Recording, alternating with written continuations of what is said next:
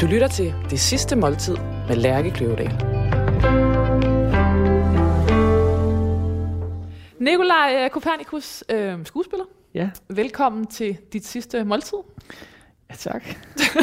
tak. Du lyder helt, Jamen, det, helt beklemt. nej, men det er beklemt jo, når du siger det på den måde, så lyder det voldsomt, ikke? Men øh, jeg går ud fra, at det er en leg, vi leger. Nej.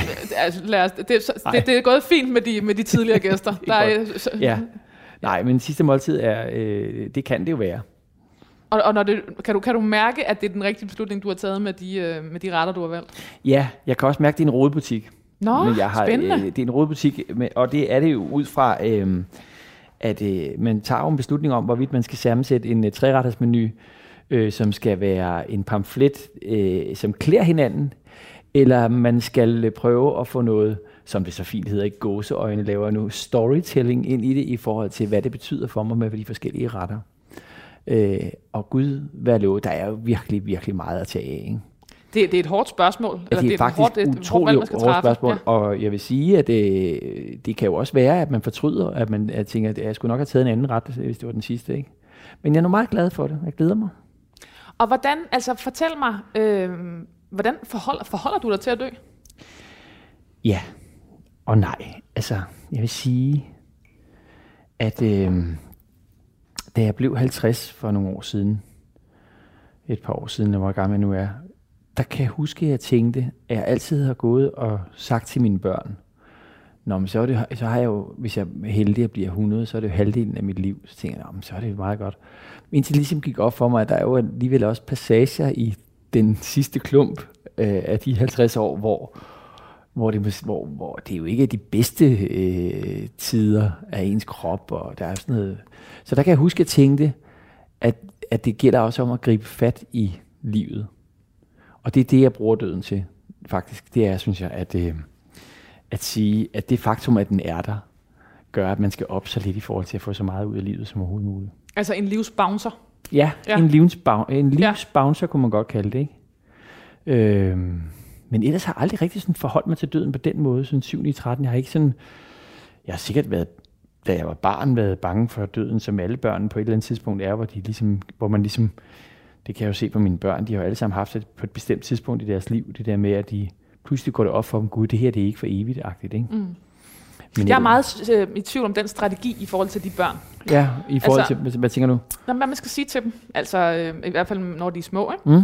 Altså fordi jeg havde, altså jeg voksede op alene med min mor, og hun sagde, altid, hun er sygeplejerske og operationssygeplejerske, og der er ligesom ikke så meget Ja, ja, noget. nej. Så hun sagde ligesom altid, at det skulle hun dø. Ja. Øhm, og det kan jeg jo godt forstå, hvorfor hun gjorde, men jeg er blevet i tvivl om, det var det helt rigtige. Altså, så jeg, som voksen så så jeg et interview med Lars von Trier, hvor han sagde, at øh, selvom han godt vidste, at det jo, at han altså, potentielt kunne dø i løbet af natten, så var den risiko så lille, så han valgte at, at øh, sige til sine børn øh, hver aften, at øh, han ikke kom til at dø. Altså, der var ikke noget, at, Okay. det, det skulle de ikke være bekymrede for. Okay. Men, men, men det, det, kan, det, det vil jeg jo sige, at de decideret for løjet, fordi vi skal jo alle sammen dø. Ikke? Ja, Men jeg, jeg har fundet en anden greb, jeg synes faktisk er meget øh, øh, øh, smart. Og det er faktisk at sige, jeg kan godt forstå følelsen af at være bange for at dø. Mm. Det er vi alle sammen mere eller mindre, og vi kender den alle sammen rigtig godt. Men så plejer jeg at sige til mine børn, og faktisk også til mig selv, kig på oldefar, eller farfar, nu er han død. Han blev 99,8 år, han ville så gerne blive 100, det nåede han så ikke. Men han ville faktisk gerne til allersidst, selvom man selvfølgelig er bange for at dø i en eller anden forstand, så var han også midt af dage, som det hedder, og færdig med livet på en eller anden måde. Og det, der jo er meget fint ved det, det er, at hvis, i stedet for at være barn og gå og være bange for at dø, så, og menneske som sådan at være bange for at dø, så i virkeligheden tænke på, at hvis man bliver gammel, at man faktisk kommer til et tidspunkt, hvor man tænker, jeg forliger mig med det, det er Ja. ja. fint, jeg har det cool nok med det. Det er jo ret smukt ja. et eller andet sted. At nu er det nok. Så, så, så, er det vel jo, så er det jo, kan man sige, unødig øh, bekymring. Ikke? Jo, og så alligevel, fordi jeg, jeg må indrømme, nu har jeg har jo haft glæden af enormt mange begavede og dejlige gæster i det her, i, i det her rum, og der er meget få af dem, der siger, at de er bange for døden.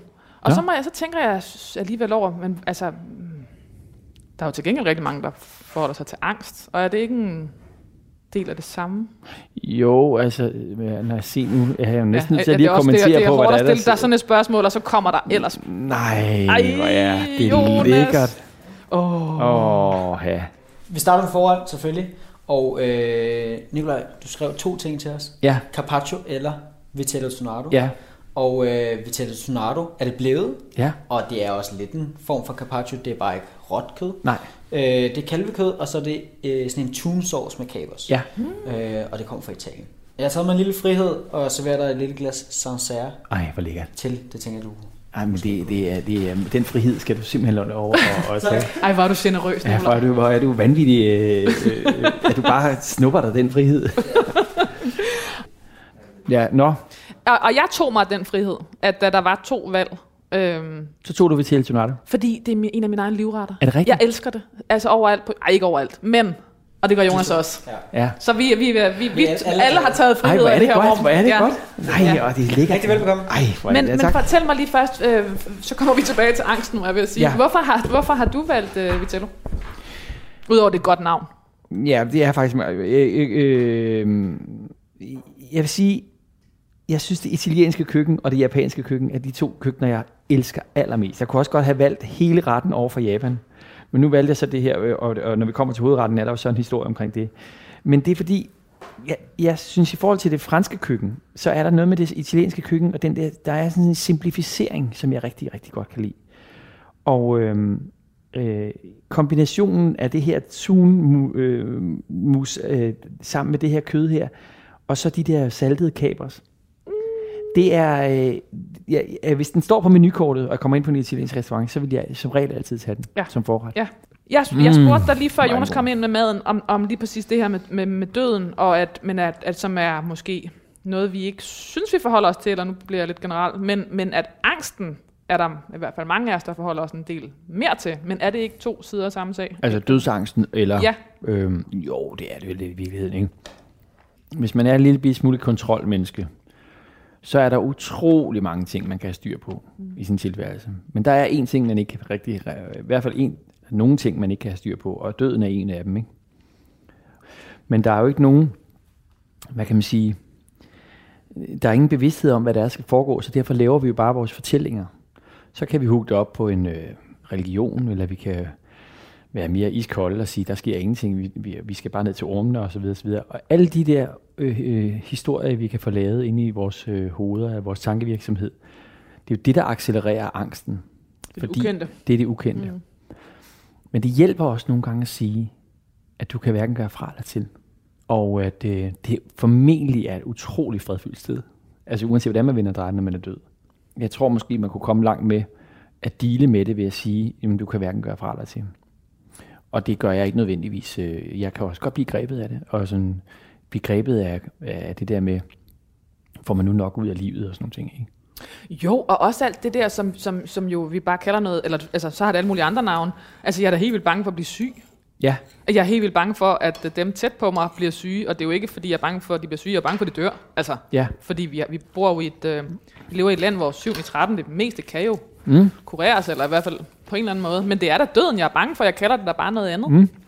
Øh, måske, altså, altså, døden er vel sådan set det eneste, jeg er rigtig bange for, men jeg bruger bare nogle andre ord på det. Jamen, det er rigtigt. For jeg tror også, jeg vil sige, nej, jeg føler mig egentlig rimelig afklaret omkring døden, eller hvad jeg kunne tænke mig selv lige at sige. Men, men det er da løgn, altså der er der ikke, så, så er der lige et eller andet, og så tænker man, nå, okay, skal man lige blive tjekket, og Ja. Altså jeg vil sige, det, det, det er 7 i 13 genkender jeg det faktisk ikke rigtigt. Jeg har faktisk ikke særlig mange tidspunkter i, mit, i min tilværelse, hvor jeg går og tænker på døden. Hvis jeg skal være helt, når du nu spørger mig sådan helt direkte, det er jo altid vidunderligt, når man sidder i sådan en situation her, og får stillet sådan nogle lidt fundamentale spørgsmål, ikke? som man aldrig rigtig har tænkt over, så bliver man altså først lige sådan, men øh, når det lige løber igennem mig, så kan jeg mærke, det er egentlig ikke det, jeg bruger tid på, på den måde. Det tror jeg ikke. er du optimist? Det er jeg. Altså det er jeg om en hals, tror jeg, hvis der er noget, der hedder det. Øh, jeg er meget optimistisk. For det er jo lidt ligesom der, det starter, ikke?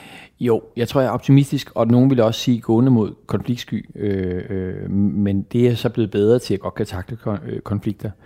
Men jeg, øh, jeg vil til enhver tid kigge på en situation og tænke, vi er nødt til at få det bedste ud af det her. Hvad er, hvad er, det, hvad er det gode i det her? Øh, det er faktisk lidt, øh, hvad hedder sådan noget, det, det er, hvis man har et varemærke, så kunne det godt være det, der var mit varemærke. Og når jeg siger, det er gående mod konfliktskyhed, så kan det også være lidt træls i forhold til, at det ikke altid er sådan, at man bare skal finde den, den, den gode løsning på det. Man skal også have lov nogle gange at være i, i det triste. Det, det ligger bare så dybt i mig, at jeg skal komme med løsninger. Og hvornår det startede? Jamen, det tror jeg helt tilbage fra barns ben af. Det tror jeg, at der var behov for, at der var nogen, der skulle løse tingene. Hvad, var, hvad for et hjem kommer du fra? Jeg kommer, altså min far øh, var arkitekt, døde her for nogle år siden, og min mor er billedkunstner. Så jeg kommer egentlig fra sådan et, øh, et kunstnerisk miljø, øh, med, hvor, vi, hvor de hang ud. Deres venner var også i kunstnermiljøet, malere og keramikere og så videre. Så jeg kommer egentlig fra sådan et rimelig, øh, ja, kunstnerisk miljø. Og hvordan, øh, hvad, hvad, hvad var det for en barndom, hvor der var brug for, øh, øh, du, du selv siger, at det var, der var brug for løsninger i stedet Nej, men for... der var, nogen, der var jo indimellem sådan, øh, hvad hedder sådan noget, øh, øh, ikke konflikter, men øh, med udfordringer, eller hvad hedder sådan noget, ja, nogle problemstillinger, nogle problemer, som, som skulle løses på en eller anden måde, og der, der kan man sige, der kan man enten vælge at gemme sig væk, eller ikke rigtig kunne holde det ud, eller også så skal man, kan man vælge ligesom at komme med forslag, eller prøve på en eller anden måde at lette stemningen i en eller anden forstand. Ikke? Det tror jeg, at jeg blev ret god til. Og så vil jeg så sige, så tror jeg også, der er noget sådan noget DNA i en. Altså der er sådan en, en hvad hedder sådan noget, det er jo en pers, mm, for brugt helt dansk ord, personality, altså at, at, at en personlighed, som, som jo, vi er jo født med på en eller anden måde, øh, og, og som, så, så noget af det, som vi som trækker os i en retning, det kan være noget, der er, der er opvækstbetinget, men der er også noget sådan øh, grundlæggende i en kunne jeg godt forestille mig, som, som, vi, som er svært at sætte ord på, men som er... Og altså, var du, sådan, var du morsom, eller hvordan var sådan dit... øh, Ja, det tror jeg. Ja. Ja, det, det, det, tror jeg, jeg vil ikke sige, at jeg var sådan klassens klovn, men jeg tror egentlig, jeg var, hvad hedder sådan noget, jeg var meget rolig i skolen. Jeg havde svært ved at sidde stille. Jeg var, skulle ske noget. Men øh, jeg så tingene fra den lyse side. Jeg har så heller aldrig fået nogen forbud, vil jeg sige. Okay. Jeg har aldrig... Nej, Altså, formaninger, eller... Nej, nej. har jeg aldrig fået. Nej. Jeg har altid fået, jeg har simpelthen ikke fået et eneste nej i min barndom. Øh, det tror jeg, der er nogen, der synes øh, er pænt anstrengende. men det, Fordi hvad, hvad, hvad, hvad, Nå, men det er hvad, for- hvad bliver man så til, eller hvad, hvad betyder hvad nej, det, men i, ja. når man bliver gammel, eller Ja. når man bliver ældre, så tænker man faktisk, fordi mine børn har fået nejer Ja. og modstand, og det kan du ikke, og det må du ikke.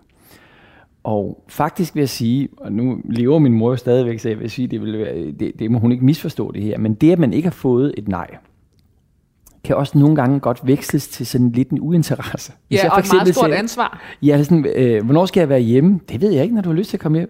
Jamen altså, øh, men Claus skal være hjemme klokken, klokken halv et. Nå, men så skal vi sige klokken halv et, eller, Eller et. øh, eller et, eller, altså, ja. Og den, det, der ligger lige bag det, ligger der en ligegyldighed. Ja. Men det var ikke sådan, det var. Men det kan godt, man kan godt opfatte det sådan.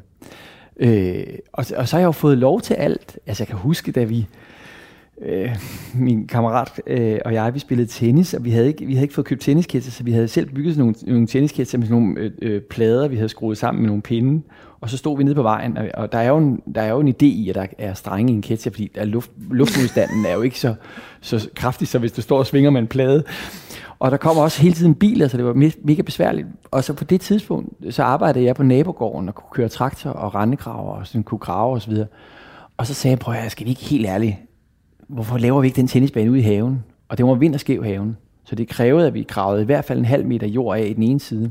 Og der gik jeg ind til, det var en søndag, kan jeg huske, gik ind og sagde, mor, hvis vi må låne øh, rendegraven over på den anden side af gården, må vi så lave en tennisbane ude i haven? Ja, sagde min mor så. Ja, det kan vi godt. Vi skal bare lige finde ud af, hvor vi skal lægge jorden. Og hun, hun var ikke klar over, jeg var heller ikke klar over omfanget. Altså, vi taler et bjerg af jord. Altså, kæmpe bjerg af jord. Det var et, et, et fuldstændig grotesk i situation. Og, øh, og vi havde meget bøvl med det mange år efter. Faktisk blev tennisbanen rigtig fin. Øh, den blev så en meter for kort i hver ende, fordi der stod meget, meget stort træ. Men det gjorde så, at vi havde spillet der i flere, øh, jeg tror, jeg spillede der i, i to eller tre sæsoner.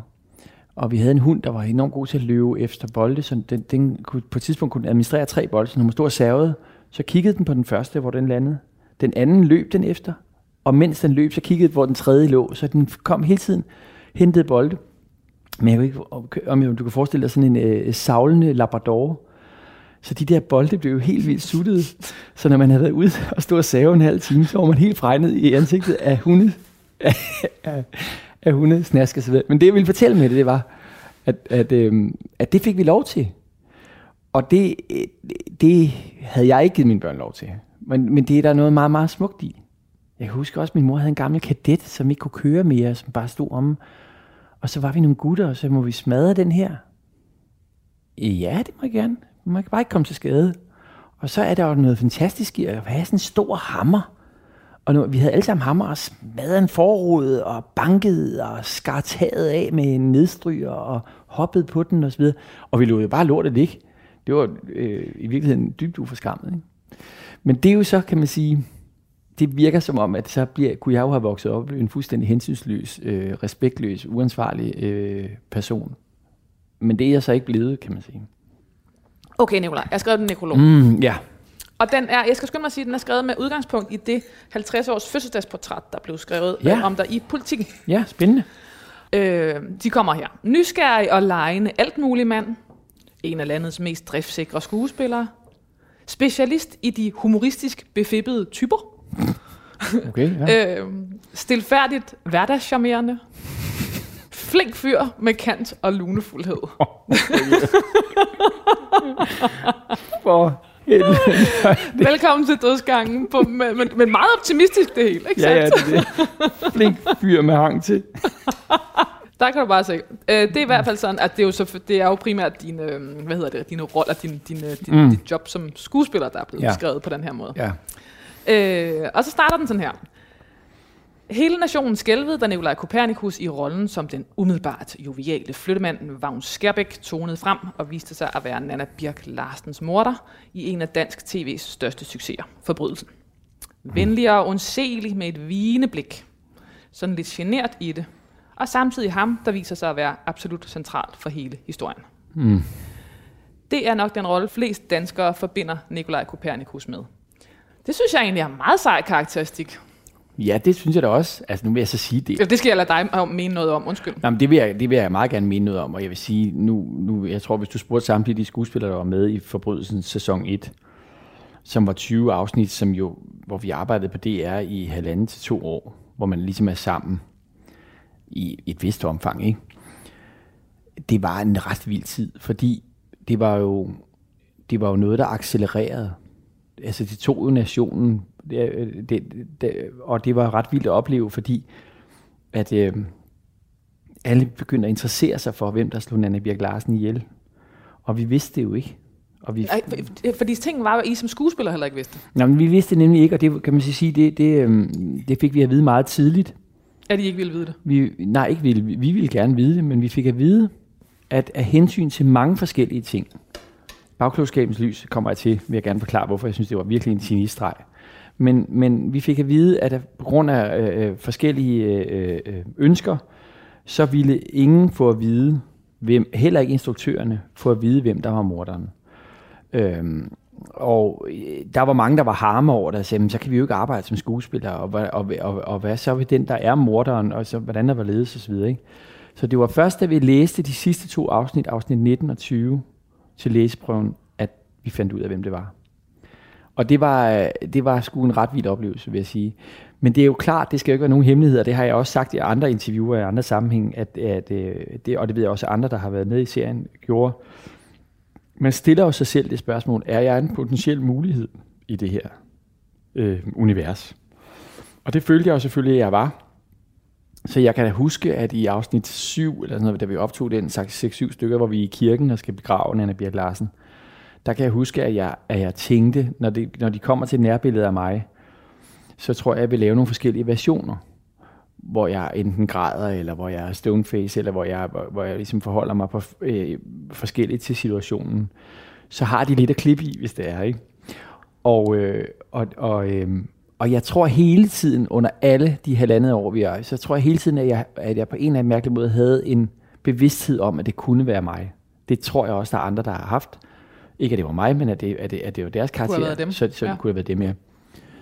Og så vil jeg sige, de sidste to afsnit, da, vi- da vi optog dem, det var faktisk utroligt kompliceret at spille dem, da man fik det at vide faktisk. Og jeg, øh, jeg var rigtig, jeg endte med at blive rigtig glad for, at jeg ikke havde vidst det. Fordi pludselig blev det meget sådan øh, bevidst gjort. Gud, jeg slået, jeg sidder der med Nana Birk Larsens øh, to små brødre, der har fået en hund ude i garagen. Og de er oppe på mit skøde, og vi snakker om den der hund der. Og jeg ved, at jeg har slået deres øh, søster ihjel. Øh, øh, og det, det, det blev øh, mere kompliceret at spille, end det var, da jeg ikke vidste. Det var egentlig en ret interessant jagttagelse. Så selvom at jeg i slutningen af afsnit 19, det er rigtig spoiler, jeg regner med, at alle har set den. Alle har set det. Nå, altså, så- det, det er det eneste, vi ved. Alle Men der kan har jeg huske, der er en scene nede i kælderen, hvor der var sådan en blue, jeg havde sådan en blues på, der stod Sarajevo 484 eller sådan andet på. Og der, der er sådan en, en tracking-tur ind på Sofie, Kroppen. som Gråbøl, ja. øh, som, øh, som jo spiller øh, Sara Lund, ikke? Og hvor det går op for hende, hvem hun står overfor. Og det er helt, altså det er helt tydeligt, at det er, hun står overfor, nu har hun fundet det, og så må vi regne med, at det sidste afsnit handler kun om at chase, eller, eller hvad hedder det, efter øh, Jagte. øh, og jagte. Men selv der var der ikke nogen, der reagerede. Selv der tænkte man, at vi tager lige, vi tager lige afsnit 20, fordi det, det er ikke sikkert. Altså det var så tydeligt, men måske også fordi man havde været i det, ikke? Så, så, det, så, øhm, så det var først i afsnit 20. Så vil jeg så sige, at da det var færdigt, det afsnit, der gik det amok. Altså. Hvad skete der? Jamen, der, der, der, der, der, der gik det amok for, for alle dem, der havde været med i forbrydelsen, i forhold til sådan, jeg kan huske, TV-avisen kom ud på, på matriklen, og der, der, det var meget voldsomt. Ikke? Og jeg kan huske, at jeg var egentlig rimelig bange for, om folk kunne skelne mellem mig og Vagn Skærbæk. Og der vil jeg så sige, at det var der ingen problemer med. Og jeg var, jeg var rigtig glad over, også på Danmarks Radios vegne, at øh, folk kom over til mig og gav mig en krammer og sagde, kæft, hvor er det dejligt, I kan lave sådan noget. Altså, det, var, det var med den på, hvor jeg tænkte, nu møder jeg nogen, som står og kigger, og så får man en flad over det, fordi de ikke øh, kan differentiere, hvem der er privatpersonen, og hvem der er den anden. Ikke? Ja, og også fordi det, du vidste jo ikke, hvad det var for et job, du havde sagt ja til, kan man sige. Altså, det, altså, øh, Nej, dybest set. Det, det, Jamen altså, øh, der er jo der er der forskel på, at, at, at du vil at tage et, et, rob- et job som rollen som den joviale ven af familien, og så som den hardcore teenage-morder. Ja, ja, ja. Der er meget stor forskel, jo. Men det var sjovt, det var en sjov tid, det var det virkelig. Altså, det, det, Har du genset den? Nej, det har jeg faktisk ikke. Jeg har, jeg har villet gense den, og, så, og, og jeg, måske skulle jeg gøre det, fordi det kunne være sjovt at, og, øhm, at se, om den egentlig holder stadigvæk. Ja, og også det der med, altså, at dit eget spil i det. Altså, altså det, er der, disponeringen i det? Ja. ja det er faktisk meget interessant. ja, det får Mm. jeg lyst til at gøre. ja, men det kan være, at man skal gøre det. Altså, så de to, der sidder derude, der ikke har set den endnu, de er måske så nu blevet spoilet. Men, Ja, men Det går. men det går nok, ikke? øhm, så fortsætter jeg her. Ja. Øh, men rollen viser sig øh, kun at være en lille fli af, hvad Nikolaj Kopernikus kunne. For skuespilleren, der begyndte karrieren med Dr. Dante på Aveny- Avenyteatret, og et gennembrud i rollen som den mandepjokkede fodboldfan Steffen i Jonas Elmers film Let's Get Lost fra Ja. 1997. Fordelte gennem årene sit øh, talent på både seriøse roller, på små og store scener, film, komik, dans, opfinderi, som instruktør mm. og som fast øh, Mads og Monopolet deltager. Jeg kan jo huske, at jeg sad øh, øh, hjemme, i, hjemme i Jylland og så øh, Let's Get Lost. Og mit, altså, hele verden åbnede sig for mig. Med Er det den. rigtigt? Ja, det gjorde det. Der var simpelthen noget ved... Øh, der var, jo- det, var, det var også en helt ny måde at lave film på. Der var, der var jo en, øh, ja. Ja. en ægthed og en troværdighed, mm. og, øh, og, og der var noget i replikkerne, der var helt anderledes. Det var, altså, der, der var en helt ny måde at Jamen. se dansk øh, film på. Jamen det, og lige med Let's Get Lost og Jonas Elmer, der var det, det, det var, øh, altså dengang var der noget, der hed Novellefilmsfonden, som jo desværre ikke eksisterer mere, men der kunne man faktisk på bagsiden af en øletikette skrive en idé til en film. Man kunne skrive, øh, det kunne være sjovt at se øh, en mand gå igennem en by med en ko, øh, eller hvad ved jeg, og så kunne man aflevere det op på Filminstituttet, og så kunne man måske få penge til det. Og det vil sige, der blev lavet utrolig mange små øh, kortfilm, som, som store selskaber som Centropa og Nimbus og Cosmofilm og, og, og hvad hedder det, øh, ingen nævnt, ingen glemt det, men, men øh, altså, de meget store øh, øh, startede med at lave enormt mange øh, kortfilm. Og Per Holst til at lave så Let's Get Lost faktisk som en kortfilm. Til at starte med skulle det have været en kortfilm, men så blev den øh, så meget længere, så den blev sadlet om til at blive en spillefilm. Og den er optaget Og Per Holst var producenten. Ja. Ja. ja, og den er optaget på, på 10 dage. Og til forskel fra øh, langt de fleste øh, film i dag, bliver optaget på 30, 35, 40 dage. Så 10 dage er ikke så meget. Og der er jo, findes jo ikke noget manuskript. Det hele er impro. Og øh, im, improvisationen bestod jo i, at vi kendte vores karakter ret godt, fordi vi havde faktisk improviseret i fem uger, inden vi optog. Så der, der lagde man ligesom tiden. for. lagde man ligesom og snakkede, og vi havde alle mulige øvelser. Jonas var er dybt fascineret af det der. Han er stadigvæk. Det der med, hvordan man, hvordan man ligesom skaber sin karakter, og hvordan, og hvordan man øh, øh, kan improvisere sig øh, øh, til nogle situationer, som man faktisk nærmest ikke kan skrive sig til. Du kan ikke skrive det, men du kan, der opstår nogle situationer. Og der lavede vi sådan nogle interview-situationer, øh, øh, situationer, hvor øh, han spurgte ind til min karakter, og vi fandt ud af, hvad noget tøj han havde på, og hvad for nogle relationer han havde. Og, og så havde han nogle, en masse scener, så havde han en masse sådan idéer til nogle scener.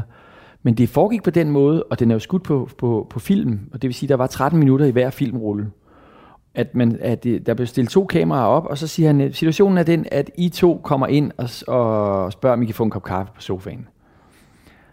Og, og så kørte vi 13 minutter, hvor der bliver sagt ævle kævle, altså alle mulige inden for ens karakteres. Øh, øh, altså, men men det, der, det, det, det, det skabte, det skabte noget helt sprødt, fuldstændig unikt, og at man også kom, man overrumtede sine medspillere.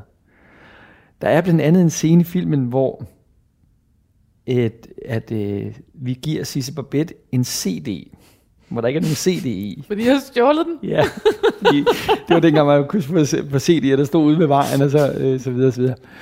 Og, øhm, og hvad hedder det? Og det, ved, det vidste Sisse jo ikke noget om, men det, men det, der, var, det, altså det, der er så sjovt ved det, det er, at, at der opstår nogle, nogle, nogle situationer, hvor man, som man ikke kan lave, hvis ikke det er impro. Altså, hvor det er helt spontant. Og, og, og, øh, og det er det, som er en super kvalitet ved filmen. Så vil jeg så sige, så er den også bare sådan feel good øh, øh, og, og begavet lavet. Ikke? Og det var jo sådan en helt ny generation af skuespillere. Ja. Altså, den er fra 97, og du kom ud fra skuespillerskolen i 94. Og Ja. det var jo, altså, det, det var jo første gang, eller i hvert fald jeg, eller vi blev præsenteret for dig, Bjørn Henriksen, Sisbe Bæk Knudsen, Mette Horn, Ja. Martin Kongstad kom ind i Ja, sådan en første ja, ja. Ja, og har været ja, op i og- Tisvilder og plukke kantareller. Præcis, og min gamle holdkammerat. Troels Lyby. Og, ja. og, og, hvad hedder det? Jamen det, og det, hvad kan man sige, apropos det der med, eller ikke apropos, for det har vi slet ikke snakket om, men nogle gange kan man godt øh, nive sig selv lidt i armen i forhold til at føle sig lidt heldig, at man kom, altså jeg kom ud af skolen lige på, på teaterskolen, lige på det tidspunkt, hvor der faktisk var et opsving i dansk film. Der kom dogmefilmene, og der kom en, en utrolig stor interesse for at se, se, se film i biografen. Og pludselig var der 800-900.000 mennesker, der havde været inde og se noget øh, italiensk for begyndere, og, og, og, og, og hvad hedder det? Og det var altså faktisk meget på grund af de der novellefilmsfond, at man, øh, at man fik lavet en masse små film, hvor man faktisk fik et, et, et, en connection til sin instruktør. Jeg kan huske Jonas, som jeg lavede afgangsfilm, hans afgangsfilm med, og jeg lavet også hans midtvejsfilm. Hvor han var på filmskolen. Ja, på, ja. ja. Og, og der kan jeg huske, at, at vi snakkede om det der med, at Scorsese, øh, uden at det overhovedet nogen sammenligning med mig at gøre, men Scorsese arbejdede altid med Robert De Niro og Al Pacino osv., og de, og de hang ligesom sammen, og man udviklede et sprog sammen. Og det gjorde faktisk, at vi, at, at vi kom til at lave nogle ting sammen. Øh, og og det, øh, det er jo en tilfældighed, som man heldigvis har kunne stille sig til rådighed for. overfor. Øh, men det var ikke noget dårligt tidspunkt. Nu kan man så sige, Hva, hva, hvordan var øh, tiden i dansk film, da du, gik, øh, da du kom ind på skuespillerskolen? jamen det ved jeg ikke noget om, for der kom jeg ud fra landet af, og havde knap nok været i teateret, så jeg skal ikke kunne sige, hvordan den Nej, var overhovedet. Men, men, men der, skete, der skete rigtig mange ting lige omkring der. Øh, Taxa blev lavet øh, som tv-serie og øh, blev filmet på en helt anden måde, end man ellers havde lavet tingene. Jeg tror, de havde været over at se NYPD øh, øh, øh, og, og blev inspireret af amerikanske tv-serier, hvor altså sådan et begreb som håndholdt kamera og, og noget mere, lidt mere loose. Ja, og øh, impro. og Altså, impro, bare og, impro var da helt- What? helt, helt vildt sindssygt. Og, det, og, og, og, hvad hedder det? Det var også sket også lige der. Det helt skete lige der på en eller anden måde. Og, og øh, det ene tog det andet. Og nu kan man sige, at i dag er der jo sindssygt mange tv-serier også, og masser af platformer, hvor det er bevis på, så der er også et rigtig godt, øh, øh, Det er et nyt godt marked. nyt nu, godt ikke? marked og Ja. et nyt godt miljø. Ikke? Og Så, så måske har alle dage haft nogle tider, men, men jeg fornemmer, at det var en, en, en, øh, en heldig tid øh, for mig lige at komme ud der. Wow. Af ting, jeg ikke Der havde kom- troet, jeg skulle sidde og spise i starten af januar. Der kommer simpelthen noget mad ind her. Der er jo en god forklaring på det. Nej, hvor lækkert. Nå. Jonas, du har, du har simpelthen... Du har øh, tilladt at tage en frihed. Du har taget en frihed. Jeg fik smag for det. Hvad drikker vi der? Jamen, øh, det er øh, Barolo. Det er Barolo. Det er Barolo, Ja. fordi at øh, du har, lad os fortælle, jeg ved ikke, om I har Nu, snakket lidt om nu det. spoiler du. Vi har ikke, vi har ikke sagt noget. Nu Okay, kom jeg så med spoiler det. lidt. Ja, det er godt. Øh, har haft lidt øh, manglende øh, smagssans Ja, over julen, og Ja. øh, det er jo trist, så man ikke kan smage julemaden. ja. Og vi skal have julemad. Vi Ja. skal have and, der er konfiteret lår, der er stegt øh, bryst, der er brune kartofler, der er rødkål, og der er sovs, Mm. og der er masser af smag på. Så det skal vi selvfølgelig også have drik. Ja, Og derfor har jeg valgt Barolo. Genialt. Der er godt, ja. med, godt med tryk på, ikke? det. Hold kæft, Jonas. Altså, jeg bliver nødt til at sige, så pæn var min uh, julemiddag simpelthen ikke. Altså, prøv lige at se her. Prøv lige at se det der Jamen, stykke kød. Det, er jo fuldstændig det der, vildt. øh, Anne, øh, hvad hedder det, Anne Lov her, det kan jeg se, det, jeg kan se, hvordan det crisper allerede.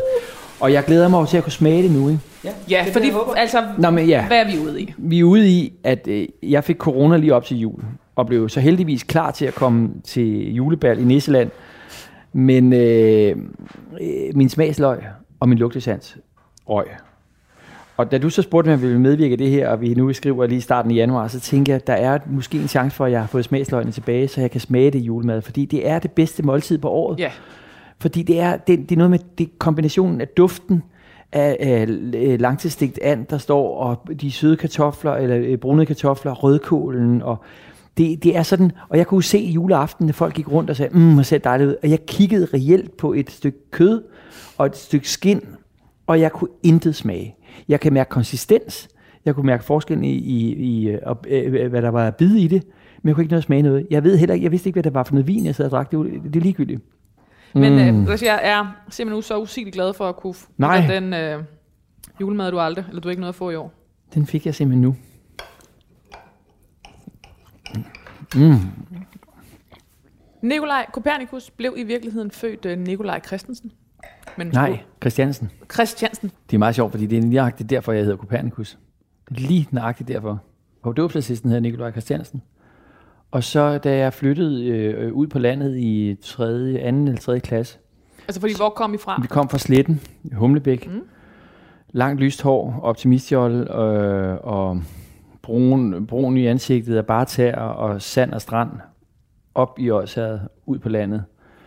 Alle mine kammerater deroppe havde kort hår og, og, og var på landet. Og det var smadret søde slet ikke det overhovedet.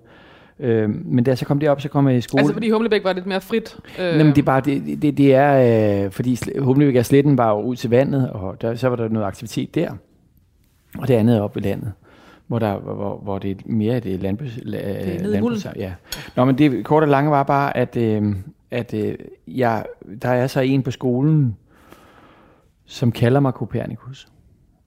Og fordi Nikolaus Copernicus. Og han var interesseret i, i astrologi og, og den slags ting. Og så, så blev det sådan et kaldenavn, som jeg hed. Jeg hed faktisk nærmest ikke engang Nikolaj, jeg hed kun Copernicus. Jeg, det stod på mit penalhus, det stod i min lektiebog, det stod i mit, på min fodbold, det stod på alt muligt. Fordi synes du også, det var lidt sejt? Nej, men det var bare, mm, det hed jeg bare. Det var bare sådan, det var. Og så kom jeg på teaterskolen, og så, da jeg så begyndte at lave noget, da jeg så kom ud af teaterskolen, så begyndte jeg øh, at, at, at, at se nogle rulletekster eller nogle teaterprogrammer, og så stod der Nikolaj Christensen, og jeg hedder Christiansen, og så bliver man faktisk lidt forfængelig omkring det, fordi at, øh, ah, det er irriterende. At, øh, Det er jo en anden. det er jo en anden. Altså. Jeg hedder Christiansen. Og så øh, faktisk Nikolaj og piloterne, han er rockmusiker, han, han hedder Nikolaj Christensen. Han begyndte også at, at lave teater på et tidspunkt øh, på Betty Nansen Teater, samtidig med at jeg var på Dante. Og der havde han så øh, en rolle i en eller anden øh, Shakespeare-forestilling. Og så kan jeg huske, at der var nogen i familien, der ringede og sagde, tillykke med de fine, de fine anmeldelser, så jeg har ikke haft premiere endnu. Øh, og så sagde jeg til Sederholm, det var fandme det var irriterende, fordi det er mere reglen end undtagelsen, at jeg hedder Christensen, og jeg nu hedder Christiansen. Og jeg skal hele tiden pointere det. Det var sgu meget nemmere dengang, man hed Copernicus. Og det hørte han så, og synes det var sjovt, at jeg hed det. Og så var, det, så var der pressemøde på en forestilling, der hed Kunst, som, øh, øh, og så var det dengang, der var, når der var pressemøde på teater, så kom der rigtig mange. Der var mange dagspressen. Ja, dagspressen, masser af journalister og alle mulige ting. Og så siger han så, så står Nikolaj op og siger, jamen, og dem, der medvirker, det er så Trine Dyrholm, og så nævnte han en masse øh, forskellige, og Nikolaj Kopernikus, og så kiggede jeg på ham, what? Det var alligevel lige frisk nok. altså, den har du sgu da ikke fået clearet med mig. Men, men, øh, men så tænker jeg, det er sgu da meget godt. Og så ringede jeg til forbundet og sagde, I skal lige ændre det der. Og så, Skuespillerforbundet. ja. Mm. Og så siden dengang, så er det ligesom været sådan, altså nu var det bare det. Så nu Og det jo kan blevet- alle stave til og huske jo et. Nej, men så er det en, en del af mig, kan man Mhm. sige. En, øh, hvad hedder sådan noget. Nej, men der sker jo det, hvis du har lidt avancerede navne, så gør folk sig umage for at, øh, at øh, sørge for, at det skal staves rigtigt. Ikke? Nikolaj Kopernikus voksede op i Odshavet. Det kan jeg jo så rette og Mm. skrive. I Sletten og Odshavet. Ja. Og ville egentlig gerne være landmand. Ja. Det var news to me. Han nåede at få sin egen besætning med både grise og køer som ganske ung. Ja. Men Før han kom ind på skuespillerskolen på Odense Teater. Altså den altså sætning... også før, også før gymnasiet, vil jeg sige. Nå, okay. Altså, Det var, ikke, det var ikke fra bunderøven til Nej. Let's Get Lost. Nej, nej. Nej, det var fordi, at vi kom ned på landet der, så havde vi nedlagt gårdejendom, fordi at, øh, der var ikke nogen intentioner om, at vi skulle være landmænd, men men, men, men min mor Altså med var, dine forældre? Ja, Ja. min mor var billedkunstner, og vi havde den her nedlagte gårdejendom. Og så fik jeg smag for at få et job over på nabogården, som var sådan en stor, jeg vil næsten sige sådan industriel, øh, øh, et industrielt landbrug. Der var 100 køer, og, og, og, og jeg havde virkelig smag for det, og jeg elskede det. Jeg arbejdede derovre og knoklede, og lige snart jeg kom ind på skole, så stillede jeg skoletasken og tog gummistøvler på, og, og, og, og var fuldstændig besat af tanken om, at det var det, det, var det jeg skulle blive. Hvad Altså- kunne du lide med det? Jamen, jeg tror, jeg kunne lide det, øhm, det, det der med, at det, hvad kan man sige, det fulgte enormt meget årstiden. Det var meget forskelligt. Så var der øh, høsten, og der var noget, man skulle tilberede jorden, og pløje og hav, og jeg har siddet i en traktor i timer. Altså, jeg har virkelig, virkelig siddet længe, lang tid, ikke? Og, og, og også det der med så at have den der rutine omkring at malke køer og fodre dem og så videre, ikke? Og grund til, at jeg havde min egen besætning, det var, fordi vi havde jo så stallene der, som stod tomme, og så var det jo meget nærliggende. Jeg kan huske på et tidspunkt, det tror, jeg var helt oppe at have næsten 50 grise. Øh, fordi så fik jeg så foder over for nabogården, og så øh, kunne jeg så fodre grisene, så de kunne blive store og tykke, og så kom der jo et tidspunkt, hvor de skulle slagtes, og så var det sådan, så gik man ud og kiggede og vurderede, og siger, at den skal slagtes, så fik den sådan en rød streg med en spraydåse på ryggen. Og så ringede man til slagteriet, så næste morgen, så havde de været der og hentet den. Så fik jeg en check, og, øhm, og vi havde nogle køer, og, nogle, øh, og et æsel og en hest. Og vi havde, altså, når man er ude på landet, og man har mulighederne for at have det, så har man det. Altså, det er virkelig, virkelig, øh, det er ikke, øh, det er ikke sådan, at man tænker, gud, var avanceret og mærkeligt. Det var meget almindeligt, at man havde det. Og gode øh, lommepenge. Ja, dejlige lommepenge, og det var, det, det var skønt. Men det var næsten overnight, at det stoppede øh, min interesse. Jeg tror, det stoppede, da jeg kom i gymnasiet. Jeg tror faktisk, jeg opdagede ligesom, gud, der er også noget med, jeg blev interesseret i piger og sådan nogle ting, ikke? Øh, så jeg slap det fuldstændig. Altså fordi det bare var tidsskrevne og... Jamen, jeg slap det bare. Jeg, jeg, jeg, jeg, jeg nej, det var sådan... øh, Interesserne rykkede et andet sted hen. Men jeg er rigtig glad for det i dag, faktisk, i forhold til at være skuespiller. For, egentlig fordi, at jeg tænker, at dels er der sådan nogle helt håndgribelige ting, man ved noget om. Mm. Det at være skuespiller er jo ofte sådan, at når du får en rolle, så har den rolle et... Øh, den har jo så en eller anden form for erhverv af en eller anden art, og man skal sætte sig lidt ind i, hvordan er det egentlig er, hvad vil vedkommende gøre, og, øh, og forholde sig til den og den situation. Ikke? Og der kan man sige, der føler jeg i hvert fald, at jeg er rustet til øh, at have prøvet kræfter med mange forskellige ting. Ikke? Så, så øh, Altså simpelthen har et know-how. Om, altså, ja, altså, jeg vil i hvert fald godt kunne spille bundmand, vil jeg sige. har du gjort det? Nej, jeg tror faktisk ikke, jeg har. På skuespillerskolen øh, mødte Nikolaj Kopernikus sine trofaste livsvæbnere og venner. Anders W. Bertelsen og Troels Lyby, som ja. Han øh, gennem karrieren kom til at samarbejde med igen og igen. I var, var I på samme årgang? Ja, Ja. Anders var i København, og Trus jeg var i, øh, i Odense. Først og fremmest i filmserien øh, Klassefesten, der blev set af mere end en halvanden million danskere, hvor de tre venner par- parodierede, så skriver jeg sig selv spørgsmålstegn. Nej, Overhovedet ikke. nej. Og lidt. Mm. nej, på ingen måde. Men altså, det er klart, at det... Nej.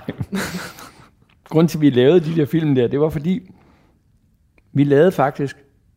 Vi har været venner i lang tid. Vi har aldrig lavet noget sammen. Vi har aldrig optrådt sammen. Vi har, alt- vi, jo, lidt måske de to af os, eller øh, to havde været sammen og så videre, men aldrig tre sammen. Og pludselig kommer der det her finske vidunderlige teaterstykke ind, der hedder Panik, som Morten Kirksgaard kommer med. Det hed Panik, som handlede om fem, altså, om, som tre, om tre fyre, som øh, øh, er i panikalderen, på hver deres måde. Og det blev så sat op på Bellevue Teateret, og det var, og, øh, og det var, et, øh, det var en sindssygt spændende proces, fordi vi faktisk havde aftalt, at vi ville kunne spille alle rollerne alle sammen. Så i lang tid i prøveperioden, så, så, øh, så, så spillede vi hinandens roller. Det vil sige, at øh, der var ingen, altså, det var ikke sat fast, hvem der skulle spille hvad i de her tre her. Og det vil sige, at, at der gik sådan en, en ret vild arbejdsproces i gang, hvor, øh, lad os sige, at Anders og Trost spillede en scene, og jeg sad nede i salen og tænkte, nej, jeg vil gøre det på en anden måde. Må jeg ikke lige komme op og vise, hvordan jeg vil gøre det? Og, så, så, men, og det er faktisk ikke comme il faut at spille for hinanden øh, normalt. Så er det, der er der utrolig stor modstand på. Lad være, jeg er i en anden proces, du skal ikke vise mig, hvordan jeg skal spille det her osv. Men her åbnede vi faktisk op for det, og havde sådan en drøm om, at vi hver aften, når vi kom på teater, skulle vi rafle om, hvem, hvem der spiller hvad. Det altså sådan, sådan et helt loose. Øh, vi fandt så ud af, da vi nærmede os premieren, at det, det holder ikke. Altså for det første, på papiret er det åndssvagt. Der er jo nogle folk, der kommer ind og ser forestillingen en gang, de kommer ikke ind og ser to gange, fordi de, altså... Det var mere for hjernen for publikum, måske. Ja, men det endte ja. jo med at blive en, en fortænkt øh, situation, men, og så satte vi os fast på de roller. Men der kom så en øh, producer, øh, Thomas Rador, ud på, for Nordisk Film, kom ud og så det. Og, øhm, og, og det havde lidt den samme karakter af tre fyre, som er i en situation, hvor hvor i deres, i deres liv, hvor de øh, er bekymrede over nogle forskellige ting, fordi de er kommet op i årene og, og, og så videre. Og han havde så den her idé om, at vi skulle lave en film, der handlede om reunion, altså en klassefest, hvor man ligesom mødes efter 25 år. Og kaldte sig ind, og så brainede vi på det, og fik nogle forfattere på, og så, så startede det egentlig ud på den måde. Øhm, så det har ikke noget med os selv at gøre øh, øh, overhovedet. Det har det vidderligt ikke. Det kan godt være, at karaktererne som sådan ligger tæt op af os, øh, øh, øh tættere op af os. Øh, øh, det skal jeg ikke kunne sige. Man trækker vel på nogle af de ting, som man øh, kender til. Copernicus' roller spændte fra drengerøvsballade til roller i øh, mere eller meget seriøse dramaer, som Meyer i Inden for murene, som Viborg i Katrine Hvidemands Viseverden, Ja. og som taberen øh, Stig i Per Fly socialrealistiske drama Bænken fra 2001. Ja. For rollen som Stig modtag, modtog han en Bodil for bedste birolle. Fint, følsomt og usentimentalt lød det i begrundelsen. I 2007 fik han Ove Sprogø-prisen for rollen som Vagn Skærbæk i Forbrydelsen, øh, hvor det var hans evne til at tilføje flinkfyrrollerne kant og lunefuldhed, som det blev fremhævet af juryen. Der kom den igen. Øh, øh, en, en mindre beskrevet side af Nikolaj Kopernikus var hans evner som opfinder. Nå ja.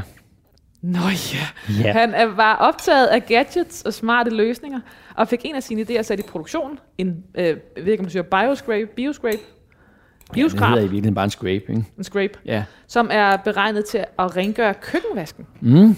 Og så har jeg skrevet, øh, scrape blev en succes, og, og det ved jeg simpelthen ikke, om er rigtigt, men der har ligesom stået lidt for varierende. Så nu, nu prøver jeg. Og en betragtelig del af Nikolaj Kopernikus' indtægt, Ej, det er nej, For det- meget sagt. nej, Det er for meget sagt. Det er ikke en betragtelig del. At det er en del af min indtægt, men det er bestemt, bestemt ikke... Øh, Okay, du har ikke lavet en, øh, hvad skal jeg sige, en... Øh, Nej, jeg vil sige, jeg har ikke lavet en øh, isand i posen. Nej, jeg vil sige, det, det, det øhm, jeg har en ambition om, at alle, der har en opvaskebørste, også skal have en scrape. Og fordi den hjælper mig faktisk, altså den hjælper, jeg bruger den hver dag i køkkenet, og det er, og det er uden pjat et virkelig fedt redskab til at fjerne køkkenskrald i en køkkenvask. Og også affaldssorteringsmæssigt er det jo sådan, at vi jo nu om dagen skal bioaffaldssortere, og det er ikke, fordi jeg skal lave en reklameportal øh, på det, men det, der var vigtigt for mig, det var, at at have noget, der var lige ved hånden, der kunne hænge i køkkenvasken. Så det nye, det her, er ligesom sugekoppen, der hænger, så den hænger nede i vasken. Det gode ved det er, Jeg har lige bestilt den på nettet, du behøver du har, ikke. nej, nej, men, det, men, men det, det gode ved det er, at, øh, at Rema, nu har Rema taget den som en stor øh, øh, butikskæde, og det gør jo selvfølgelig, at der kommer lidt mere volumen på, ikke? at man kan få den i... i men altså, fortæl mig om hele det der opfinderi. Jamen, det, har, det har lidt at gøre med optimisten, men det har også lidt at gøre med øh, nysgerrigheden. Og jeg, jeg, jeg vil sige, jeg har altid synes, at det var, jeg har haft mange ting liggende i skuffen af, af, af ting, som jeg har opfundet, som jeg tænkte, kunne det her blive til noget, og det her skal, uh, det her er en rigtig god idé. Og, og, øhm, og jeg vil sige, med tiden har jeg fundet ud af, specielt med Scrape og hele den proces her, at det er faktisk ret svært at få det i mål. Fordi det er ikke så svært at generere idéer. Jeg får rigtig mange idéer i løbet af dagen, men det er meget svært at få de idéer i mål, fordi de skal trykprøves hele vejen frem til mål. Og der er enormt mange steder, hvor de falder igennem, hvor man ligesom siger, at det kan ikke noget. Og så skal man faktisk have mod til at sige, at det kan ikke noget. Og det jeg så fandt ud af med grund til, at Scrape overhovedet er blevet til noget, det er faktisk fordi, at det vil jeg gerne slå et slag for, at, øhm, at opfinderrådgivningen, som hedder inde på nettet opfind.nu, det er, at vi har i Danmark faktisk en opfinderrådgivning. Vi har en rådgivning, hvor der sidder nogle kompetente kvinder og mænd, som tager sig af at vurdere, om din idé er god eller dårlig. Er det ikke fantastisk? Og det er gratis. Det er, og det, altså, er det velfærdssamfund? Det tror jeg nok. Det er velfærdssamfund. Og det, der er det fede ved det, det er, at de, at de ryster ikke på hovedet af, at du kommer med et eller andet, der er mærkeligt. Men de er enormt straight omkring det og forholder sig til det, og de får faktisk, øh, de får faktisk hjulpet rigtig mange mennesker. Og i mit tilfælde hjalp de mig, fordi de kunne mærke, gud, det kan noget det her. Men altså ringede du bare og sagde hej? Jeg ringede til dem, og så, øh, og så fik jeg sat et møde op. Men ellers kan du bare gå ind på hjemmesiden og, og, og sende, og så får du et møde med dem. Det der er med det, det er, at, at så har de jo nogle processer, og øh, for det første, når du lige kommer over det der punkt, hvor du er bange for, at du overhovedet har fået sagt det til andre mennesker, fordi når du har en idé, skal du lade være at spørge din mor og dine venner, fordi de rygklapper bare. Ligesom X-Factor. Ja, du skal spørge... Ja, lige, præcis ligesom Han synger så godt. Nej. Altså, jeg synes, han synger godt, ja, ja, stod nej. morerne siger. Men, du skal, øh, men, men det, det, de så gør, det er, at de kigger på ideen. Og så laver de, for det første laver de en søgning, hvor de undersøger, om, om der er nogle øh, tilsvarende produkter i markedet. Og i mit tilfælde gik der 48 timer, så fik jeg en opringning og sagde, der findes, der findes 13 produkter, der tager sig af køkkenaffald i en køkkenvask. Og så sagde jeg, hvad, hvad så, så er den jo færdig, den her. Nej, fordi der, der er ikke nogen, der minder om din på den måde. Altså, så det vil sige, så er der nogen, der ser anderledes ud, og har, altså udspringer et helt andet, øh, en helt anden øh, idé. Men det hjælper mig. Og så tog de faktisk med over til en producent. De har sådan, sådan en portefølje af producenter, og så tog de med over til en producent, altså den, som jeg arbejder med i dag. Ikke? Øh, det er helt oprigtigt utrolig, For mig er det utrolig nemt at få idéer, men det er meget, meget svært, og det, jeg må konstatere, at det er meget, meget svært at få dem ud i livet.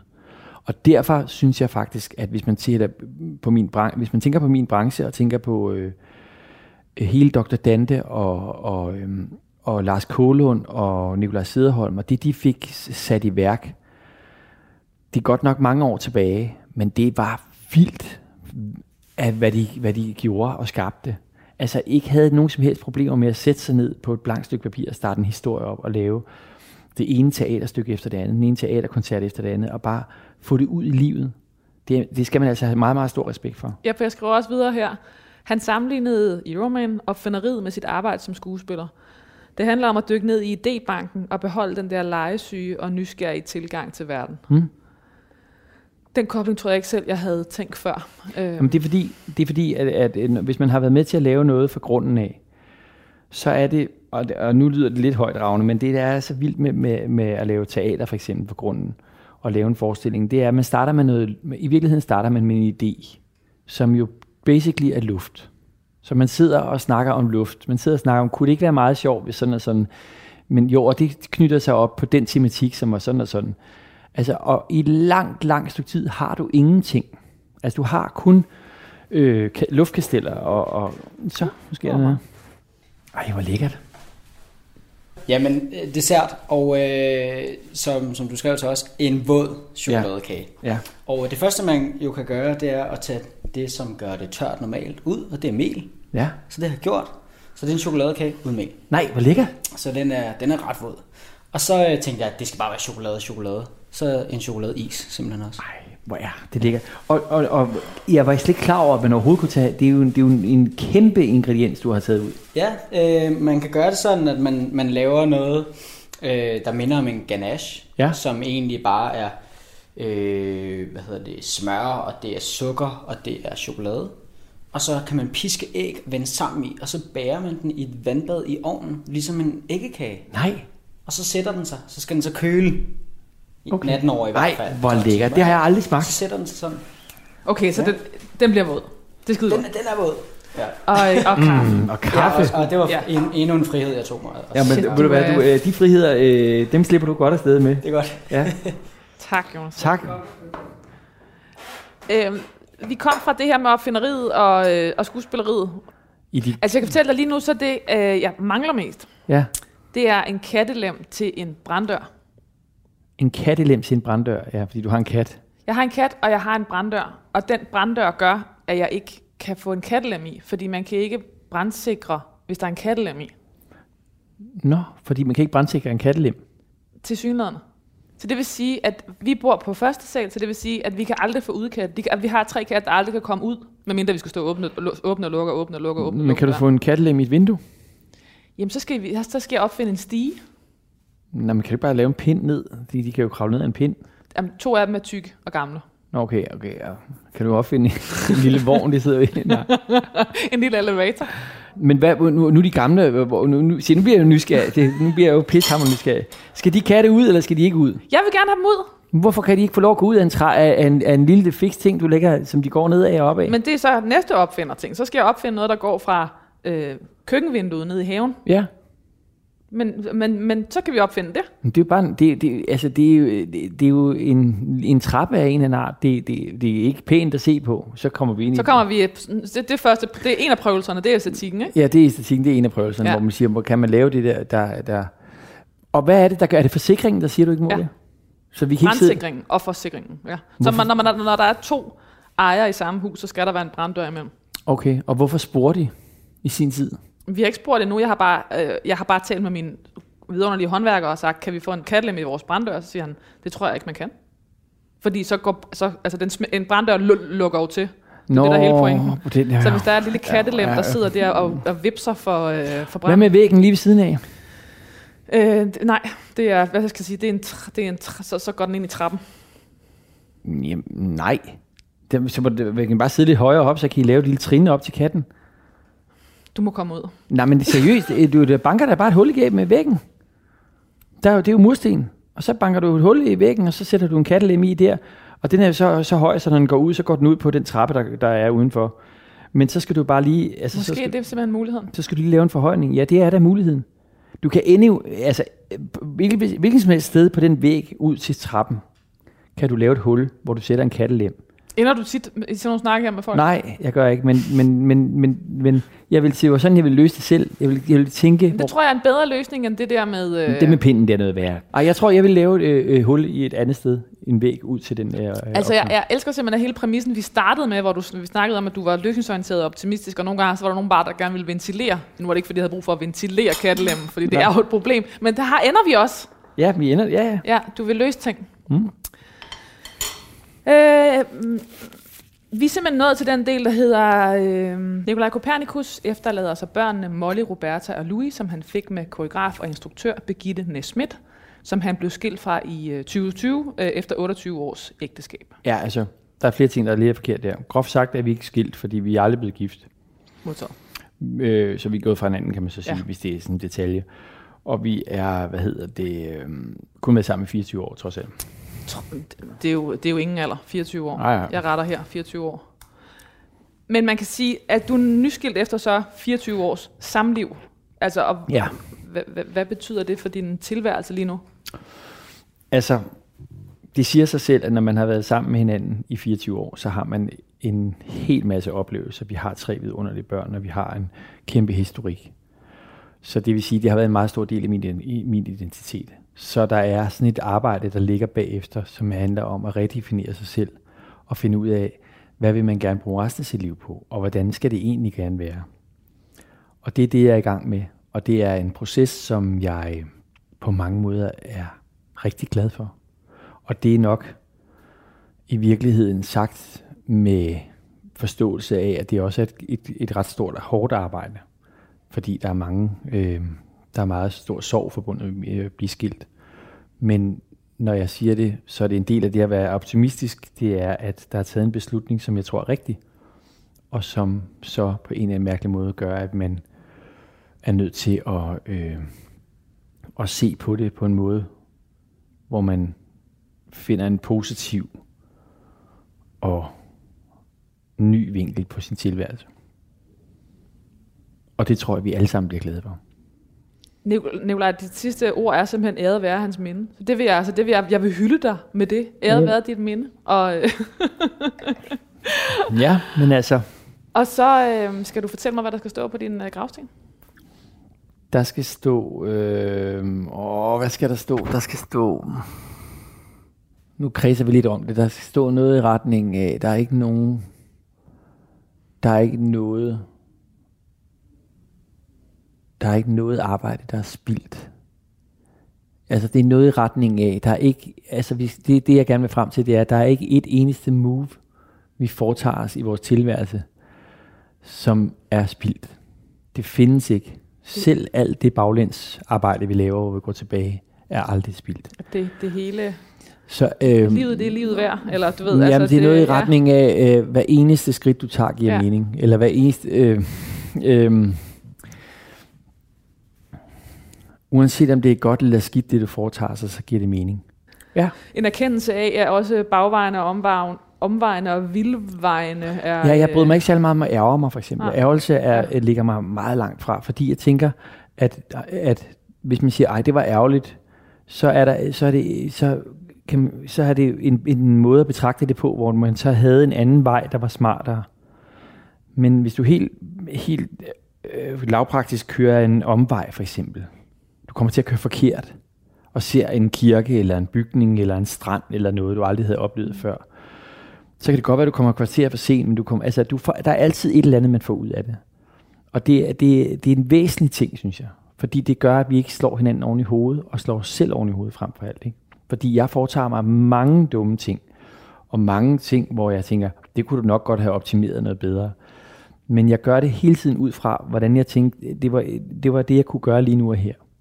Med det, man havde, med det, man stod i. Med det, det, med, der, det, ja. med det man havde, ja. det, man stod i. Så, derfor, så der skulle stå noget i retning af, at... Øh, det er meget barmhjertigt i virkeligheden. Der er ikke noget, der er...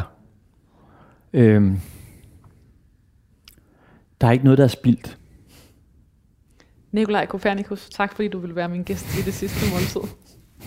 tak fordi jeg måtte være. det er et dejligt måltid.